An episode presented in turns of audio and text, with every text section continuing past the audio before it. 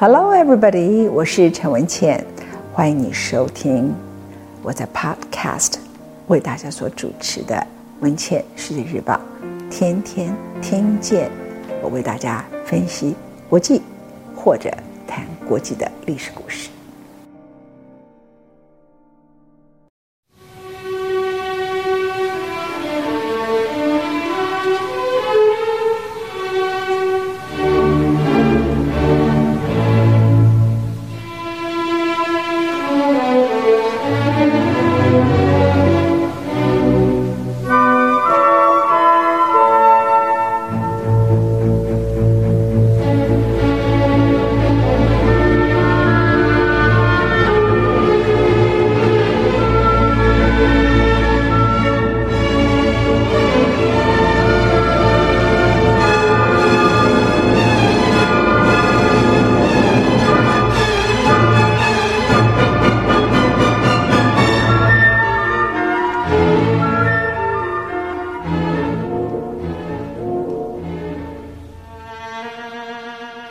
欢迎你来到今天我们想为大家开始的另外一个话题。这个话题呢，环绕着一个主要的人物。这个主要的人物呢，在美国刚开始看待他，全世界看待他，就觉得他就是一个非常无聊、非常平庸，而且令人觉得很草包的人物，叫做杜鲁门。他在美国。最著名而且任期最长的小罗斯福总统，担任了四届总统。当时因为战争时期，所以美国人呢希望他留下来担任了第四任总统的时候，他突然死了。然后杜鲁门是他所挑选的副手，就上台了。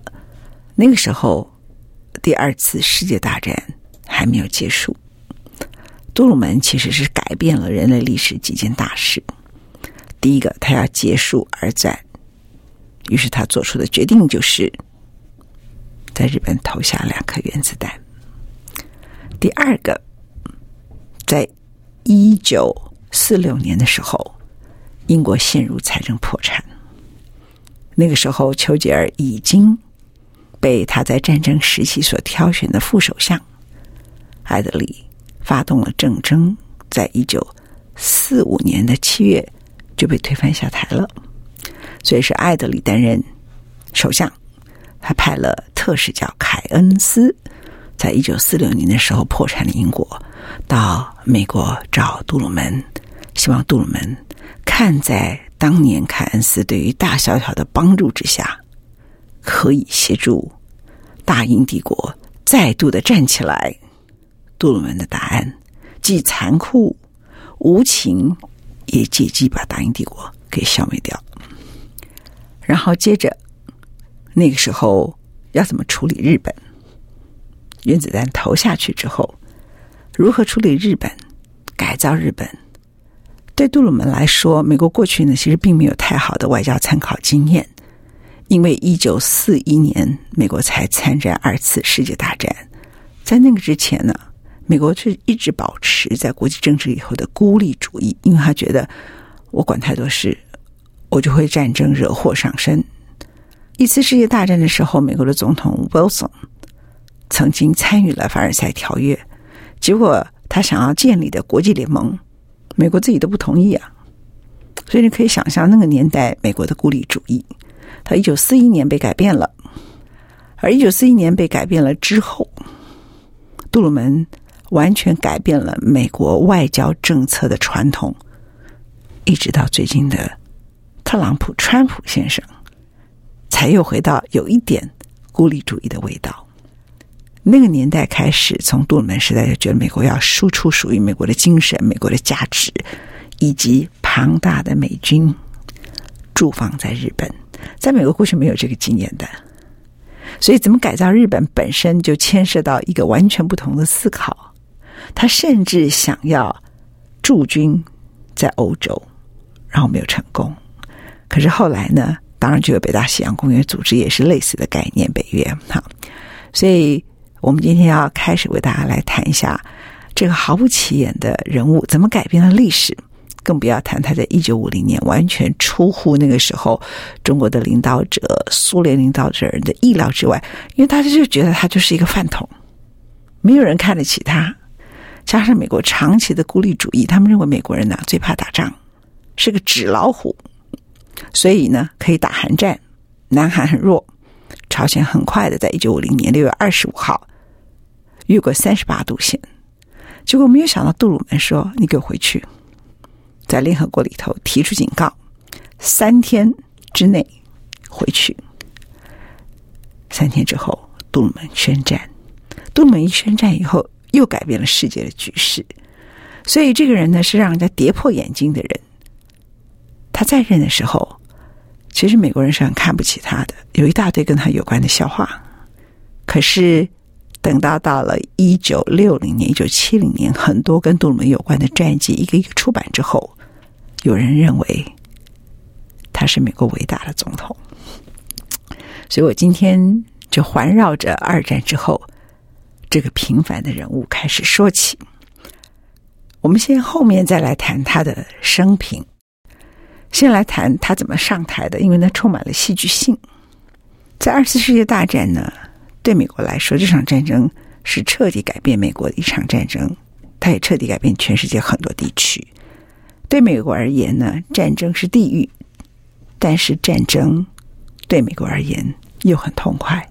如果没有二次世界大战，美国不会成为世界最大的霸权。那个时候，一位洞察世局的专栏作家叫 Walter Lipman，。他在对日战争胜利之后，就说了这么一句话：“美国啊，打这场仗打得太痛快了。”这和当时其他的国家在二战里头的经验并不一样。美国本身除了珍珠港之外，基本上没有什么城市毁于轰炸，而在二战从亚洲到欧洲，难民在四处奔走。只为寻找一个栖身跟食物之所，和我们现在所看到的中东的难民没有什么两样。美国完全没有这个情况，在美国的本土没有军事行动直接导致人员的伤亡，有四十二万左右的美国服役人员在二次世界大战里头或者战死，或者失踪，但以这个数字来看。这个数目并没有太高，还没有俄罗斯在列宁格勒围城战，光是这个战役里头所死的人多。二次世界大战对美国为什么是打了很痛快的战争？不只是最后那两颗原子弹，因为美国本来是陷入大萧条，然后呢，罗斯福小罗斯福总统他的小新政就是很像我们现在所知道的刺激方案。刺激来刺激去，又有了二次衰退，是一九三七年，所以美国的经济根本没有真正的解决它的危机。结果二战来了，一九四零年到一九四五年，美国的国民生产毛额从一千零二十亿美元成长到两千一百四十亿美元，成长百分之一百。失业率在一九四零年呢，就是一九二九年大萧条已经搞了十一年了，还百分之十四，正确的应该是百分之十四点六，降到一九四五年二次大战结束那一年。我常常考很多经济学家，没有人回答得出来，因为这本来就不是经济学家事。但是我就提醒大家，美国在这个战争里头的获利有多大？从百分之十四点六的失业率降到。百分之一点二，美国现在失业率百分之三点六，大家觉得美国经济好的不得了啊！一九四五年，全世界都是难民呐，他们的失业率只剩下百分之一点二。二次大战把美国拉出了大萧条的泥淖，牛奶、糖、汽油、轮胎、橡胶、某些肉品、食用油、打字机、色带。对大多数的人来说，他的水平大幅提升，它收入呢几乎都增加了一倍，因为这些我刚念的产品，全部所有的战争中的国家跟战败后的国家都大幅需要。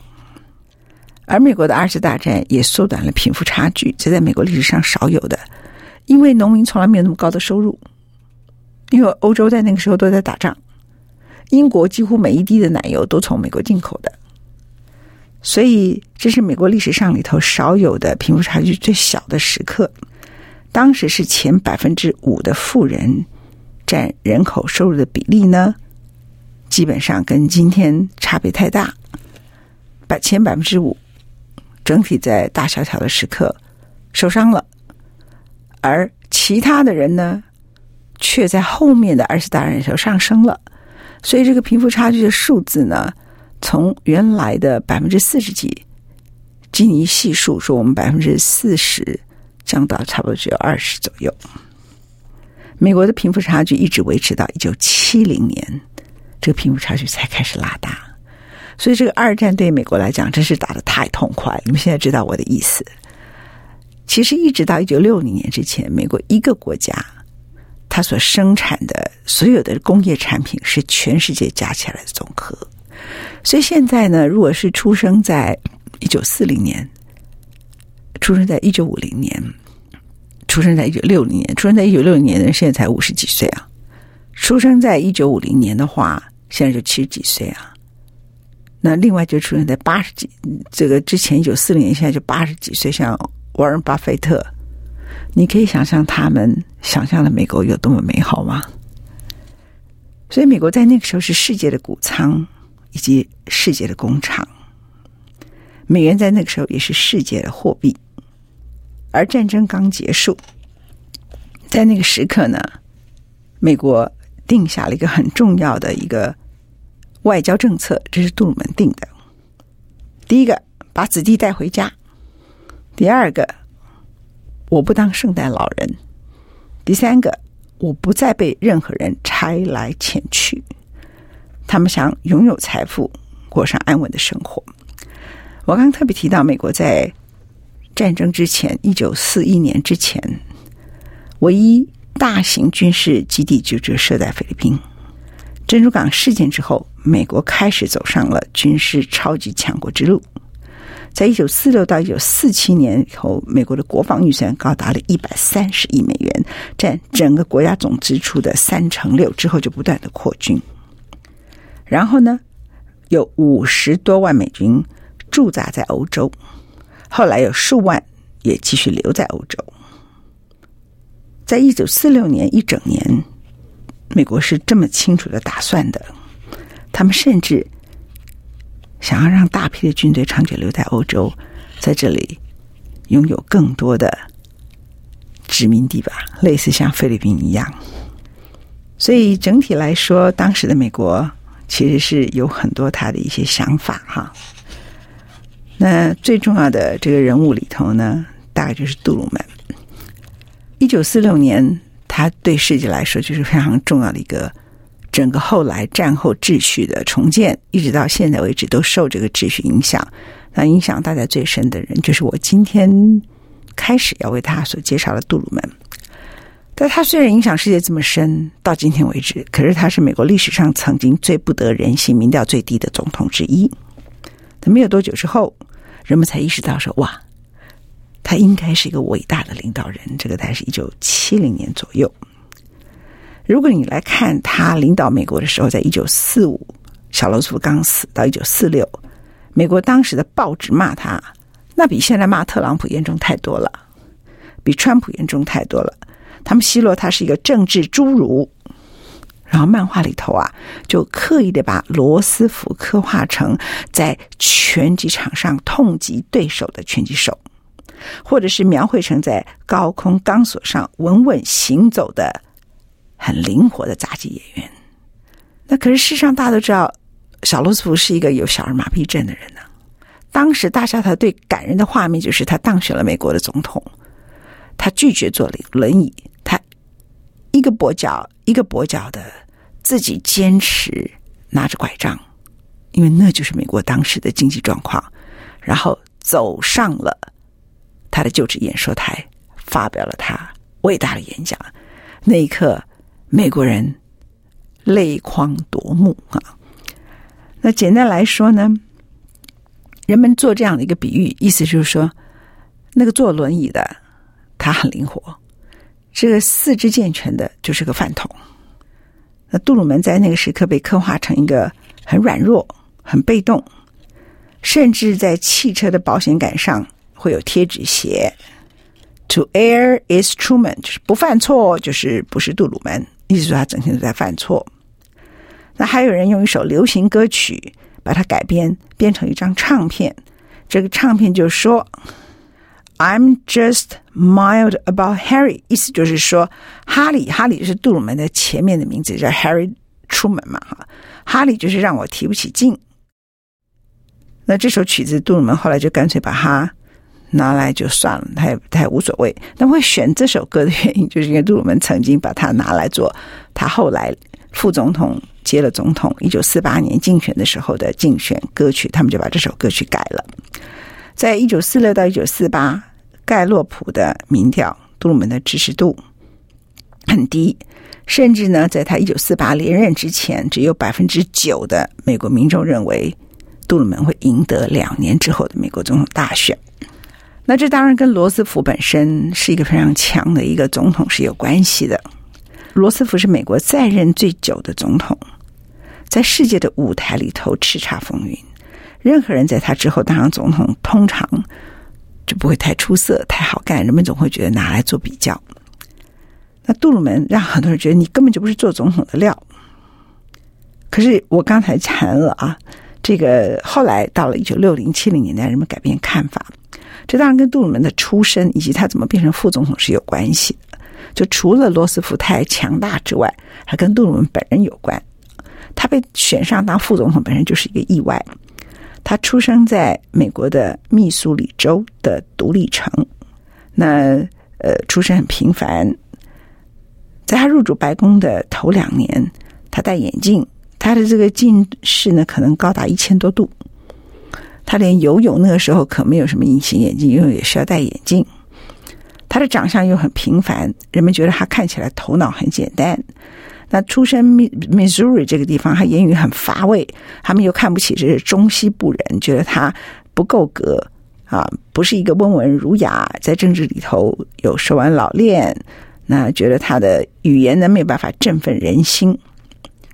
那罗斯福被认为是了不起的领导人，但是大家后来就说：“哎呀，你最大的错就是你没有栽培好一个好的接班人，因为他突然就死了啊。”罗斯福在一九三三年第一次就职演说的时候，曾经说：“没有哪一个人是必不可少的。”那也曾经有一位他的亲信说：“在罗斯福眼中，总统一职唯一适任的人就是他本人，所以他选个副总统啊。”基本上是为了当时他竞选时刻，他需要一个来自中西部的人，所以选杜鲁门根本是个意外，因为他没想到他会死掉。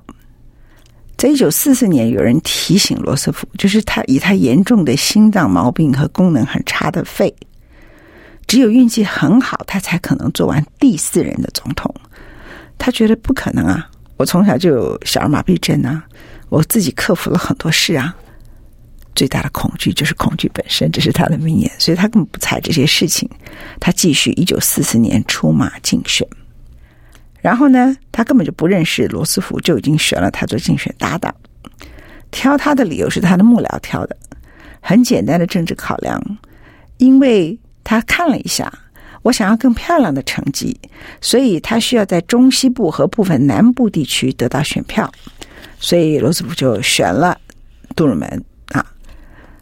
那从就职到罗斯福去世，据说他们两个人只见过两次面，而在最后一次面的时候，罗斯福还以他一贯不太在乎的语气告诉杜鲁门说：“除非事情很紧急，不要来烦我。”这就是罗斯福对待他的副手的方法。杜鲁门本身呢，在那个过程当中，他有多么的被看不起，比如说。那个时候二战还没有结束，所以非常重要的一个战情室。这个战情室呢，并不是在白宫现在所谓的椭圆办公室，是每天下午在白宫的地图室啊，也就是现在的战情室。然后参加的人有总统、参谋长联席会议以及情报的顾问，而杜鲁门作为一个副手，在罗斯福生前，他一步都没有踏进过这个房间，他完全不知道美国在研发原子弹，任何重大的军事机密他都没有被告知。那个时候，国际间的三巨头，这三巨头就是罗斯福、丘吉尔、史达林这三个领袖之间，任何私人的交往也没有人告诉他。他们三个人之间的通信，罗斯福也没有交给他看，也没有交幕僚给他看。罗斯福从来不认为他会死在任内，而由这位平凡无聊的哈里·杜鲁门继位。一九四五年四月十二日，罗斯福突然在佛罗里达州棕榈泉里头中风身亡，而他的继任者对什么事都搞不清楚，毫无任何的外交经验。而那个时候，二次世界大战是打到最重要关键的时刻，杜鲁门本人呢，也难怪别人看不起他，他在。当美国的总统之前，只踏出过美国的国门一次，比我们现在很多年轻人打工壮游的人经验还要少。那一次就是在一次世界大战，他当炮兵军官，在法国带领过一个炮兵连。杜鲁门曾经说啊，他也不太了解罗斯福对自己的病为什么如此的轻忽。当时罗斯福病得有多严重？比如说，一九四四他要竞选之前，选前几天。罗斯福的身体虚弱到把奶油倒到茶里头去的时候，倒在茶碟上的比倒进茶里杯子里头的还要多。他演说的精神没有衰退，但他的身体正在慢慢的垮掉。可是这个人，他是个小儿麻痹症患者，他坐轮椅，他带领美国走出大萧条，然后二次世界大战，还赢得了几乎大多数的战争。他也解决了美国经济的问题，他觉得他无所不能，所以我们常常讲说，成功是最差劲的老师，所以他想都没有想到。所以罗斯福去世，我想罗斯福自己呢，他突然死了，他一定很吃惊那一刻。杜鲁门也很吃惊啊，杜鲁门后来在传记里头写到，他非常的吃惊。当时的杜鲁门差三个星期就要满六十一岁了。然后他突然间被送上了一个他完全搞不清楚到底发生了什么事情的职位。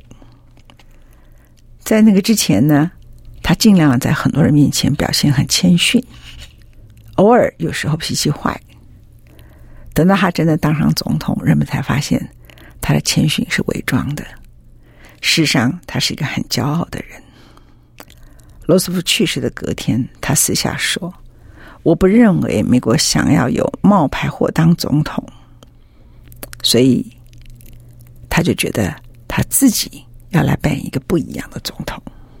这也说明了为什么最后我刚才说他完全形塑了过去美国没有人走过的总统的路，包括在欧洲驻军、在日本驻军，然后介入很多国际的重大事务，在韩战的时候的处理的方式，另外很快的做决定要丢原子弹。因为他很认清楚的认知到，美国人就觉得他是个冒牌货。那杜鲁门本身呢，也想办法让老百姓不要讨厌他，他就尽量让自己那个时候是报纸的时代嘛，就穿着比较时髦一点，所以他经常总是穿一身双排扣的浅色西装，戴着他的眼镜。这件事情对美国很特别，我也不知道为什么。后来我才看了一下一个记录说。杜鲁门是二十世纪美国唯一戴着眼镜的总统。哎，那个那个年代为什么大家都没有近视眼？我也搞不清楚啊。但是他是不只是近视，戴了眼镜，他是高度近视，将近一千度左右。之前呢，他尽量表现出很谦虚、很虚假的和善，但是后来他就变了。曾经是他很重要的外交助理之一的。美国很有名的一个外交官啊，叫做 Charles Bohan，他说，杜鲁门是他所遇过的最冷漠的人。就我所知，他完全不在乎世界上哪一个人的死活，包括他身边最亲近的幕僚。但是，他也称赞杜鲁门把美国带进二十世纪，并且成为二十世纪主导全球的总统。杜鲁门的出身很寒微啊，他年轻的时候呢，在家族的农场里头务农十年哦。生活很清苦哦。我现在在看一些伟人传记讲给大家听的时候，我就常常就觉得，哎，你们听了的感觉是什么？你都不太能够想象，他们年轻孩子的时候，谁会想到他今天成为我需要来讨论他的人物，或是他改变二次世界大战的世界格局啊，影响我们到今天。他在很年轻的时候就在密苏里这个地方，在农场里头务农了十年，生活非常的苦。他的农场后来还被银行收回去，然后呢，他当时最大的愿望，在一次世界大战以后，就是可不可以在那个密苏里里头的一个城市叫做独立城开一个男子服饰的用品店。他比马云不如太多了，很快就倒闭了。那唯一不一样的就是，一般人倒闭就宣告破产，他不是，他很有骨气，他不申请破产保护，因为破产保护的话，有些钱他就不用还。他后来呢，就一步一步的找到机会，担任了参议员，然后在参议员任内，他还还这个男子服饰店的债。人们说，在跟钱有关的事情上，尤其后来大家看到了，像 Clinton 啊，像 Trump 等等，他非常的廉洁正直。他是美国少数离开白宫的时候，财产比进白宫的时候少许多的总统之一。真的担任总统以后，杜鲁门就跟他当副手的时候谦虚、沉默很不一样。他变成一个非常眼光远大的国际主义者，完全跟以前美国的孤立主义者完全不一样。但是，如果你看他的日记，你会发现，其实人有他的某些根深蒂固的观念，未必会表现在他的政策。不过，我们回顾看杜鲁门的日记里头，你就会觉得，哎，这是很值得让很多人省思的。英文叫 “It was rooted in every American bone”，意思就是说，其实我们现在所看到美国对其他种族的那种歧视啊、种族主义，它就是埋藏在每一个美国白人的骨头里面。杜鲁门后来的日记跟私人信件被公开，大家看了很吃惊。他叫墨西哥人叫什么？现在不是美墨边境吗？嗯，要盖高墙。他说啊，他叫墨西哥人，他就用一个字叫“墨西哥老的国度”。然后他用 “nigger” 老黑、“coon” 黑鬼、“dago” 拉丁佬、“Jew clerk” 犹太店员这种贬义的名称骂，不管是。移民来美国的拉丁美洲的人还是犹太人，他也讨厌纽约，他觉得纽约看不起他们 Missouri，他也讨厌纽约，他认为纽约根本是被犹太人所控制的城镇，所以他称它叫做 Kick Town，犹太佬的城镇。他写给他妻子的某一封信里头，他说：“我认为人只要诚实正派，不要像那些老黑或是中国佬就很好。”你们看到没有？其实这个是。非常早的时候的一种种族偏见呐、啊，我强烈认为黑人就该待在非洲，亚裔就该待在亚洲，白人就该待在欧洲和美国。这是杜鲁门当时的一个日记啊，虽然他是一个号称的国际主义者，所以本来你想象以前面有一个这么光芒四射的罗斯福，而且打破惯例的当了第四任，然后突然死掉，他接了他位置。又出身这么寒微，连经营个男子服饰店都倒闭，他应该很自卑吧？结果人们显示出来，杜鲁门入主白宫，当他当上总统的时候，没有任何自卑感。他反而很讨厌罗斯福政府里头很吃得开那些常春藤名校出来的圆滑官员，他觉得他们有势力，而且呢，他说那些穿条纹长裤的人令他反感啊，所以他觉得他应该很快的施展权威，给予别人果断的形象。后来有的人说，因为这样的一个心情，所以他太快就做决定。当他一知道曼哈顿计划就是原子弹计划，然后在美国在硫磺岛作战的时候牺牲这么大，一旦进入日本的本土，死亡会更大的时刻，他就立刻下令丢原子弹。丢了第一颗在广岛，他本来应该给日本人更多的时间来思考，他们要不要投降。他不等，三天之后就再丢另外一颗，后来就在长崎，人们就提到说，不是丢原子弹这个决策不对，而是在两颗原子弹中间，他其实应该给日本人一些时间讨论要不要投降。可是杜鲁门认为，这些人就疯了，你不密集性的立刻丢给他，他不会投降啊！而且他常常说，那些日本的军国主义者，如果不是他丢。两颗原子弹时间只差三天的话，可能还不会那么快的投降。基本上，杜鲁门呢，如果比起小罗斯福来说的话，他比较授权。人们就说他当他商部长的人说，他基本上还算是授权的，但是他授权的时候讲话还是很。骄傲，也不知道他是不是因为自卑产生出来骄傲，怎么还是说我或许不是很聪明？杜鲁门这样讲自己，但是我足以掌握干才，给他们机会，这是我和小罗斯福不一样的地方。那杜鲁门本身呢，对许多事情，他要求他的部属给他一个东西叫非黑即白。那这种非黑即白呢，当然也很快的在他的主导之下，世界就会很很快陷入。冷战啊，铁幕啊，因为这就是他的思考模式。他要求他的助手给他问题的解决办法：第一，简单明了；第二，写在一张纸上给他；第三，顶多只有两张。你就可以了解他是一个多么特别的人。可是那个时候，全世界的难题那么多，简单明了，一张纸，顶多两张，这就是杜鲁门。一个。从来不被看好的人，一个莫名其妙当上美国总统的人，然后改变了世界，直到今天确定了二次大战之后的国际秩序。我们今天第一讲到此为止。